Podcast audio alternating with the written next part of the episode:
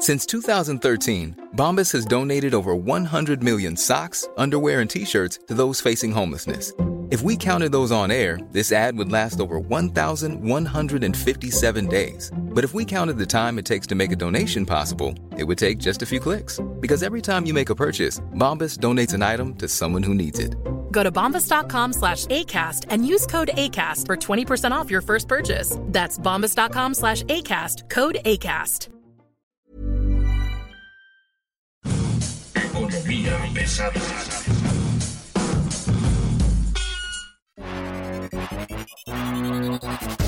¿Cómo están ustedes? Bienvenidos, buen día. Mi nombre es Luis Carriles, arroba Luis Carrujos, y estamos llegando hoy al territorio de economía pesada. Hoy en esta mesa nos acompañan muy buenos analistas de lo que es el sector de negocios y empresarial y por supuesto vamos a hablar hoy de los temas que están en la boca de todo el mundo. Por supuesto está Mario Alavés, editor de finanzas, negocios y numeritos del Sol de México. ¿Cómo estás Mario? Muy buen día. Muy buen día Luis Carriles, muchas gracias, todo bien. Y tenemos al jefe de la tribu del Sol de México, Hiroshi Takahashi. Hiroshi, muy buen día. Luis Carriles, director de la prensa, el diario que dice lo que otros callan. Mario Alavés, editor en jefe de finanzas del Sol de México. Muy buenos días, muy buenas tardes, muy buenas noches para O sea, los que nos escuchan. Con esta entrada estilo Harry Truman, ¿no? Ya saben, este, como el show de Truman. Empezamos, a ver, quiero poner en la mesa dos temas muy importantes. Primero, hay una cosa que los empresarios ya están revisando. Digamos, ya el segundo semestre del año ya estamos viendo más o menos lo que está ocurriendo. Tenemos una recuperación del empleo. Seguimos por debajo de los niveles de la pandemia. Sin embargo, ya hay temas de crecimiento que parecen ser más o menos razonables. Tenemos un asunto de inflación mundial y tenemos las ocurrencias del presidente, ¿no? Ya a todas las que se han sumado a lo largo de los últimos dos años y la última del gas del bienestar, bueno, pues ya tenemos, digamos, la crisis que viene con los destapados. Los destapados siempre han sido un tema que en los negocios se ha pegado porque de pronto los empresarios son los que comienzan a resentir estos jaloneos, ¿no? Internos del gabinete y pues en esta ocasión pues no vamos a saber cómo es, digo, están destapando esto literalmente a la mitad del gobierno y los empresarios van a empiezan a decir, bueno, espérame, esto tendría que ocurrir, esperaríamos estabilidad dos años y vamos a ver que esto ya está reventando ahorita, entonces bueno, pues yo quisiera tener su opinión de esto. ¿Cómo ven los empresarios, ya no digo el segundo semestre del año, la segunda mitad del gobierno? Pues lo que nos ha tocado ver y escuchar de algunos empresarios en las últimas semanas, en los últimos meses, pues tiene que ver con esta incertidumbre. De por sí tenían incertidumbre los empresarios desde el primer año de, de este gobierno y ahora con esto de los tapados y destapados que tú dices y lo saben bien ustedes también, con todo el tema de el SAT, la Unidad de Inteligencia Financiera y la falta de estímulos para la inversión en este país ya cumpliéndose tres años y prácticamente arrancando la segunda mitad del año y arrancando la segunda parte de este sexenio, pues eh, todo se complica. El escenario que se ve es complejo porque no tienen certidumbre, que es lo que han estado pidiendo. Incluso se buscan interlocutores entre gobierno y empresarios que poco a poco los han ido sacando de la jugada. Y ahorita, al momento de que el presidente de México, Andrés Manuel López Obrador, habla de tapados y destapados, esta vieja jerga política este que suena a, a muy viejo, ¿no? Esta ¿sí? vieja- ni Cedillo hizo esto. El regresa el tema de los intermediarios otra vez, Luis, y es lo que muchos se preguntan. Ya están los tapados y los destapados. ¿Con quién me acerco y quién es el intermediario? ¿A quién le pregunto y cuánto le toca, no? ¿O cómo ves tú, Mario? El tema con los tapados y los destapados es que si ya había ruido en las dependencias, esto genera todavía más distracción en cuanto a, a las dependencias directamente involucradas en los temas económicos. Entre los eh, destapes está hasta la secretaria de Energía, Rocío Nale. Y la puso como, nada más como para cumplir la cuota femenina, ¿no? ¿Quién sabe? Ha Sí estado le ves, ah, funcionando sí le- muy bien. Sí le ves patas para gallo, sí le ven patas No para le gallo. vemos patas para gallo, pero dicen los mismos empresarios que el trabajo de Nale ha sido muy reconocido allá dentro de Palacio Nacional por todo el tema de la operación en Veracruz. Hizo un muy buen trabajo en Veracruz. Para Cuitláhuac, para el gobernador. para el gobernador Cuitláhuac y para el presidente. Ha logrado controlar como ese lado del mundo, ¿no? Para el presidente de México y está muy agradecido. A tal grado que en algún momento se estuvo mencionando que Rocío Nale la podían poner como la dirigente de Morena, ¿no? Se habló de eso, movimiento. sí. De hecho, hoy quieren mover a Claudia Sheinbaum, tiene como encomienda ver si se puede jalar a la Secretaría del Trabajo a, a Morena, Ciudad de México, ¿no? Lo dices de si le ves espolones, pero de pronto lo que se menciona de Claudia Sheinbaum es que parece más un capricho del presidente que una opción viable presidencial a futuro, porque algunos dicen que no tiene carisma, algunos dicen que no habla, algunos dicen que lo está haciendo muy mal en la Ciudad de México, algunos dicen que no tiene recursos porque los recursos no los podría traer muy bien por todo el perfil que ha tenido en los últimos años de estar atacando principalmente a constructoras. Esas son las preguntas que se tendrán que responder en los próximos meses, Luis. Sin embargo, Mario, los números de la Ciudad de México pues, no son tan malos, ¿no? Otro gobernante habría perdido toda la ciudad, ella perdió la mitad, ¿no? Y en negocios, pues ahí va caminando. El tema de los negocios tiene, yo creo, tres aristas. La primera es el sector inmobiliario, la renta de oficinas, etcétera, etcétera. Ha habido un freno en el crecimiento de la construcción. Y sin, sin ese motor en la Ciudad de México, que es el corazón de, de la economía, va a estar muy complicado. Hay más de 300 mil metros cuadrados de oficinas vacías. Es el motor, es el motor también que es lo que está impidiendo el crecimiento del empleo en el país, porque lo saben que a nivel macro era una de las promesas del Consejo Coordinador Empresarial, por ejemplo, ese anuncio de inversión gigantesco para reactivar la economía y para Y no generar llegó. empleos no llegó y también el tema del empleo en la Ciudad de México, tú dices que está bien, pero no está tan No, bien. no, no, vamos, está, está mejorando, está mejorando. No está- ¿no? La semana pasada tuvo una reunión Claudia Sheinbaum ya con los empresarios de la construcción aquí en la Ciudad de México. Eso es lo que se ha estado platicando mucho entre empresarios en los últimos días. Y ahí prácticamente pues reconoció que estaban cerrándole mucho el paso para la construcción eh, en este momento. Dicen algunos de los empresarios que parece que está reconociendo que le hace falta tener una, una buena relación, un buen trato con las personas que invierten en la capital y los que invierten en la capital de los grandotes son los de infraestructura. Mencionabas que eran tres, tres aristas. Una era esa, las otras dos. El empleo, la recuperación del empleo, bueno, la falta de recuperación, la falta de velocidad en la recuperación del empleo está generando un incremento en la informalidad muy acelerado. Y el tercero es precisamente esta complicación que existe, yo diría que no es exclusiva de la Ciudad de México, pero que sí se está convirtiendo en un problema generalizado del país, que es la complicación que existe para hacer negocios. Si no puedes hacer negocios, difícilmente va a haber un crecimiento económico, recordando que 3 de cada 4 pesos de la iniciativa privada. Tomando en cuenta las aspiraciones presidenciales que tiene la, la jefa de gobierno, pues entonces estaríamos viendo que si se llegara a concretar una eventual candidatura y un eventual triunfo, estaríamos viendo más de lo mismo.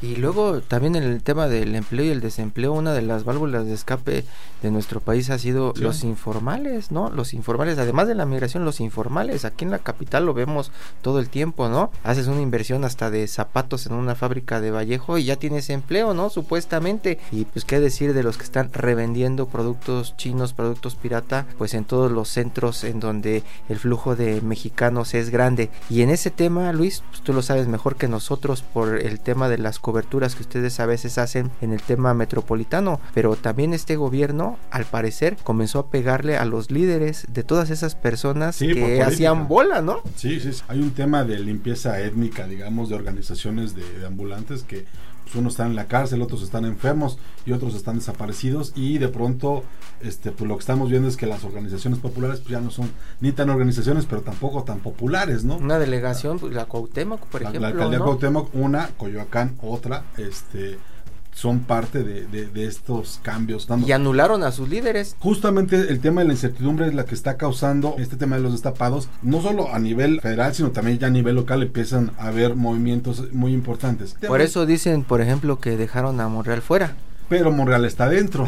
y ese es el tema. Si Monreal está vivo y está moviéndose, salen los periódicos, salen las columnas. Si vemos que no está en, en los seis tapados que presentó el señor presidente y que hay otros que siguen diciendo, no, no, a ver, yo quiero ser, ¿no? Está Noroña, ahí está algún gobernador, ¿no? Que, que está alzando la mano.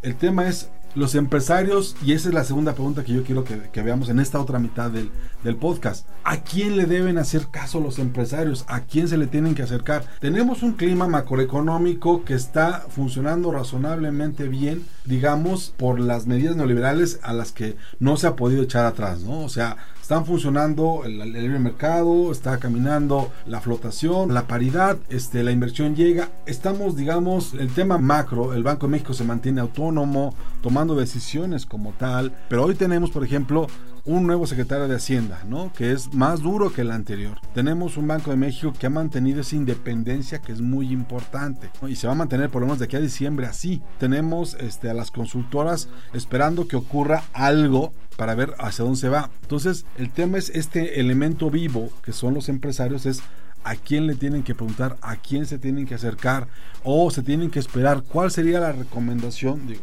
ya tenemos muchos años en esto. ¿Cuál es la recomendación que hay que hacerles? Empresario, espérate, empresario, júntate con alguien, empresario, vete del país, empresario, no le hagas caso al presidente cuál es el camino que sigue.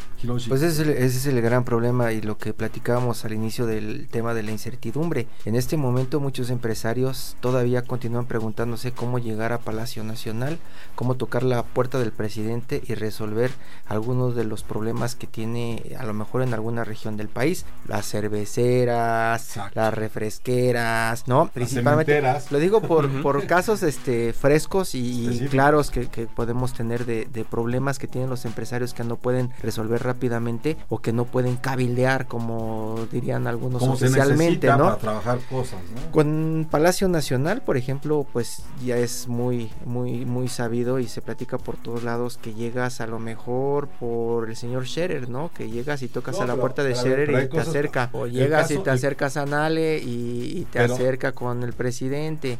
Pero, por ejemplo, la creación de, la, de esta cosa de las aduanas. La Agencia Nacional de Aduanas. La Agencia Nacional de Aduanas, ese decreto, esa creación, ese objeto, digamos, que es como una derivación del SAT o un SAT 2.0 o un SAT Ese es un tema. este tema no pasó por la Consejería Jurídica. No, y, tampoco y tampoco por el SAT. Yo te cuento que de pronto ese es uno de los temas ¿Se lo encontró alguien ahí? Desde que nombraron a nombraron a Rogelio Ramírez de la U para hacer eh, eh, el cambio en la Secretaría de Hacienda, se bueno ha trascendido las reuniones que ha tenido con empresarios y con políticos para tratar de reconfigurar lo que él está viendo se debe hacer en los siguientes tres años en el país. Uno de los temas que se ha abordado en las últimas semanas tiene que ver con el tema del contrabando y recursos. No tiene recursos el gobierno. Eh, uno de los grandes problemas. de algún lado, ajá. Eh, una de las grandes preguntas es qué van a hacer con petróleos mexicanos, por ejemplo, ¿no? Él está discutiendo en este momento una especie de bono ciudadano, ¿no? Prácticamente no pedirle las joyas a la. Pero sí, digo, no las gallinas como Lázaro Cárdenas, pero sí meter una especie. Bursatilizar la deuda de petróleos mexicanos. Pero es la historia que en su momento quisieron escribirse en las reformas anteriores.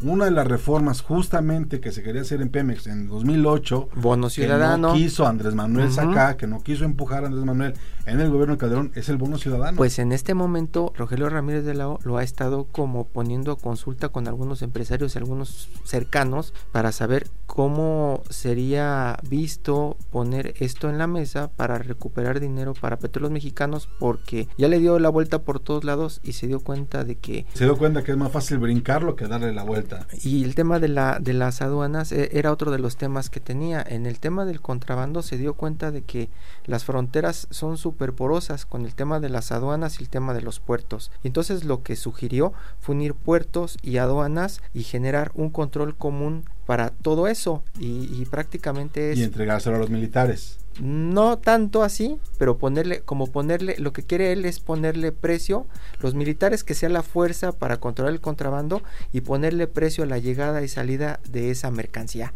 Esa llegada y salida de mercancía es un poco caótica y cada quien le está poniendo el precio como quiere. Y lo que quiere él es centralizar y saber el cobro, y cuánto sale el cobro de las mercancías totalmente y eso es lo que quiere hacer.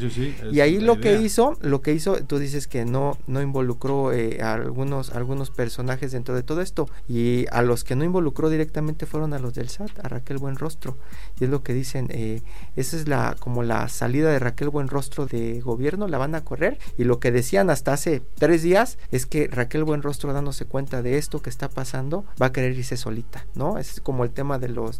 Es como invitarle la salida, ¿no? Como, como enseñársela, ¿no? Porque es una, una gran caja de dinero que están, que están viendo en este momento. Mario, ¿tú cómo has visto a Raquel Buenrostro en el SAT? Digamos, está con conferencias, está abierta, su gente te comunica o... En el tema de la comunicación eh, con el SAT, como ha sucedido con la gran parte, con gran parte del gabinete económico de la 4T, es eh, conferencias de prensa, te digo lo que quiero, este, te doy mis cifras y hasta ahí. En el tema administrativo, en el tema de gestión, es la dama de hierro. Como tal, así como la describe el país, es dura, con los que le conviene, ¿verdad? Porque si vemos lo que ha cobrado el SAT de multas a los, a los funcionarios públicos impuestos por la Secretaría de la Función Pública, pues es solo un 2%, ¿no? ¿Cobra solo dos pesos de cada 100 que, que multa? Entonces, hay un caso muy especial en, en los primeros tres meses de este año que habla de la devolución de ISR de impuestos sobre la renta, el impuesto que nos quitan a todos los que trabajamos, que, estamos en nómina y que tenemos o que generamos una ganancia. Cuando presentamos nuestra declaración, a veces tenemos saldo a favor y el SAT tiene la obligación de devolvernos hasta cierta cantidad. En este año, en el primer trimestre, es el primer trimestre con menos devoluciones en la historia desde que el SAT tiene registro. Y por otra parte, también las declaraciones fiscales de las personas físicas están en máximos históricos. Entonces, regresas menos dinero y recaudas más es la dama de hierro, está aplicando una política bastante dura, pero falta ver qué viene en, en, la reforma fiscal, a ver si se alcanza a integrar este impuesto global a empresas. ¿Crees que vayan a hacer reforma fiscal? A mí me late que va a ser como una miscelánea, ¿no? Parece que no va a haber cambios tanto de fondo como de darle más dientes al SAT, todavía más. Entonces... Y aún así se iría. Pues lo que dicen es que no le va a gustar, no le va a gustar que uno de los ingresos o, o el tema de unos cautivos que van a tener cautivos con la fuerza de prácticamente de los marinos del ejército este se le vayan.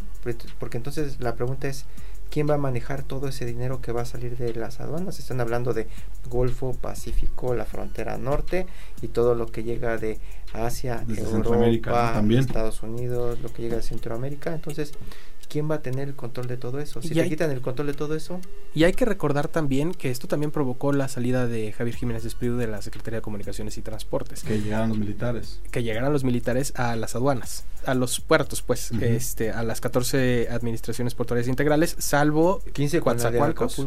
Bueno, desaparece. no, bueno, desaparece, ¿no? Desapareció la API. Va a desaparecer todo, o sea, O todo sea, se va a centralizar. la- en la idea es que desaparezcan las APIs o qué sería esto, o sea, digamos la consecución o, el final o el objetivo último podría ser terminar con las APIs todas las APIs. Y, si acabas con eso pues entonces qué queda porque esta, esta esta agencia que están creando puede ser para controlar pero una cosa es controlar entradas y salidas checar maletas no y la otra es conocer comercio internacional ser espe- eh, especializado por ejemplo petrolíferos no Pues yo creo y que hay un montón de reglas nuevas y tratados que están Yo ahí creo que se puede tienen- se puede conocer y se puede poner una tasa y cobrar y hacer lo que quieras, pero aquí el problema es que de pronto y, es público y todos lo sabemos, un lugar como Manzanillo, por ejemplo, que supuestamente está controlado por el narcotráfico, ¿no?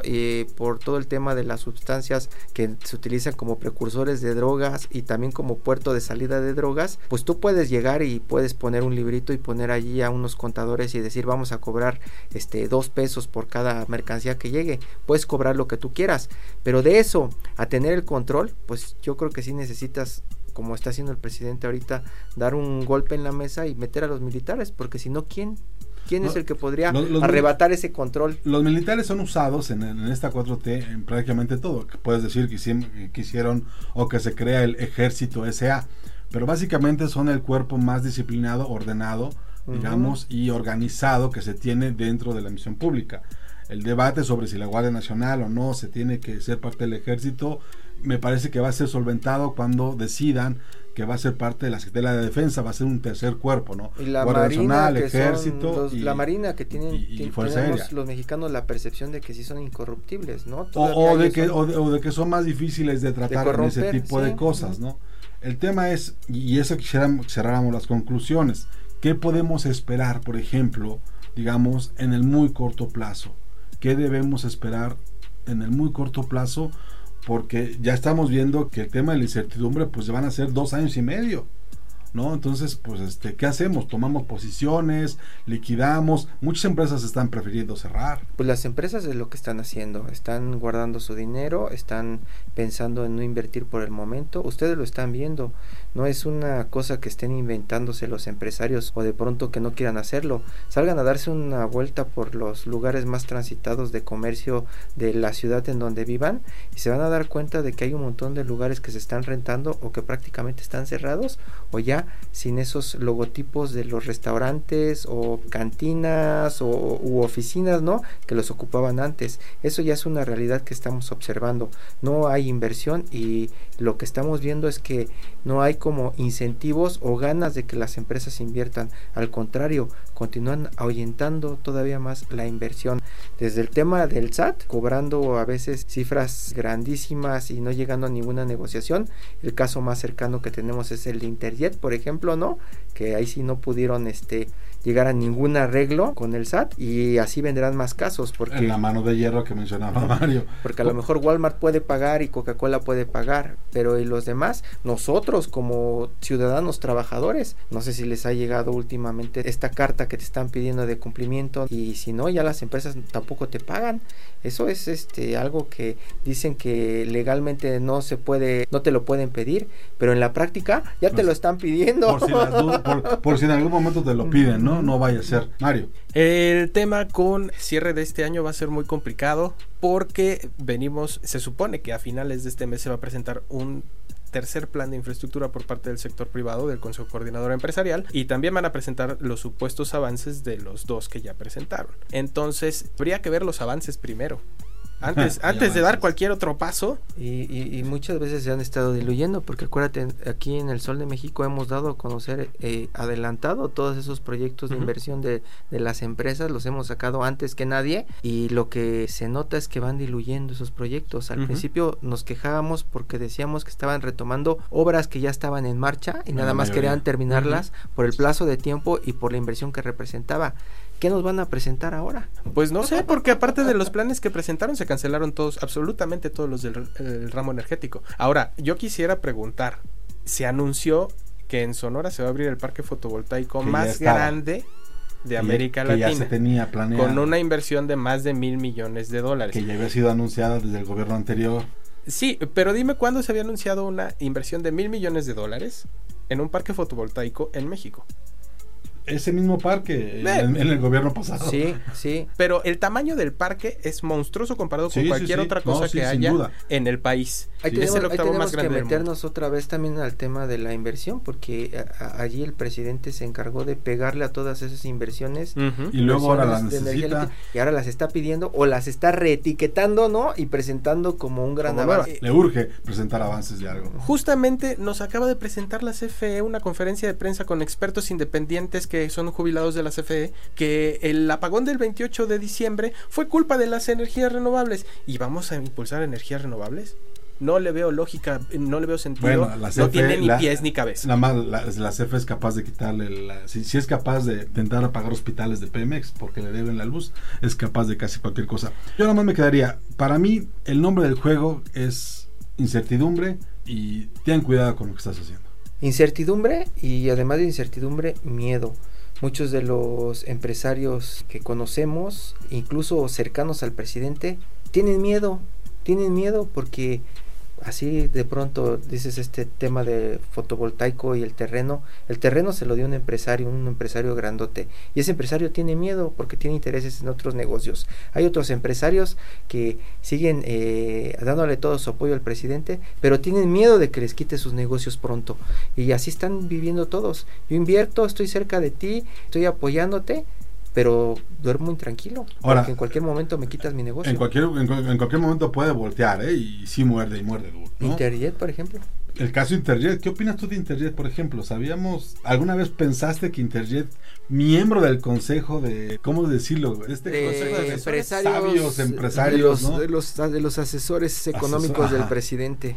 terminaría este, en París buscando Pues a- a- aquí lo dimos a conocer también en el Sol de México. Acuérdense que fue una nota que hizo muchísimo ruido porque nadie lo podía creer.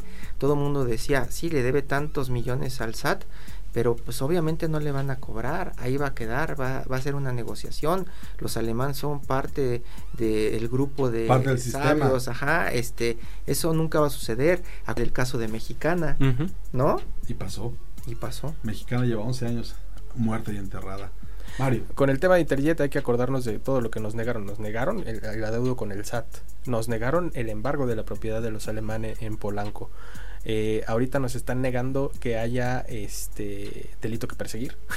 Y ahorita no- Este, lo que no negaron es que no estaba Miguel Alemán en el país. No, eso sí, si las eso, dudas. eh, eso se, se- se- se sabe. Y el tema es si podríamos ver una repetición del caso Ansira. En algún ¿Te momento. acuerdas? O de Gastón Azcárraga.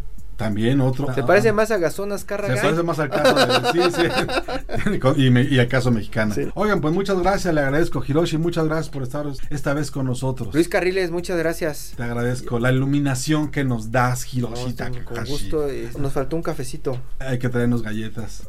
Este, Mario, muchas gracias. Gracias a ti, Luis Carriles, y no se olviden de escucharnos en todas las plataformas como Acast, Amazon Music, Apple Podcast, Google Podcast, Spotify y Deezer, y en seguirnos en arroba Esto fue Economía Pesada, muchas gracias, hasta luego.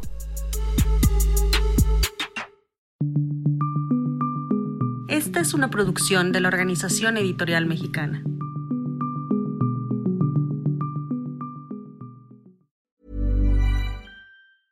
Even when we're on a budget, we still deserve nice things. Quince is a place to scoop up stunning high-end goods for 50 to 80% less than similar brands. They have buttery soft cashmere sweaters starting at $50, luxurious Italian leather bags, and so much more. Plus, Quince only works with factories that use safe, ethical, and responsible manufacturing.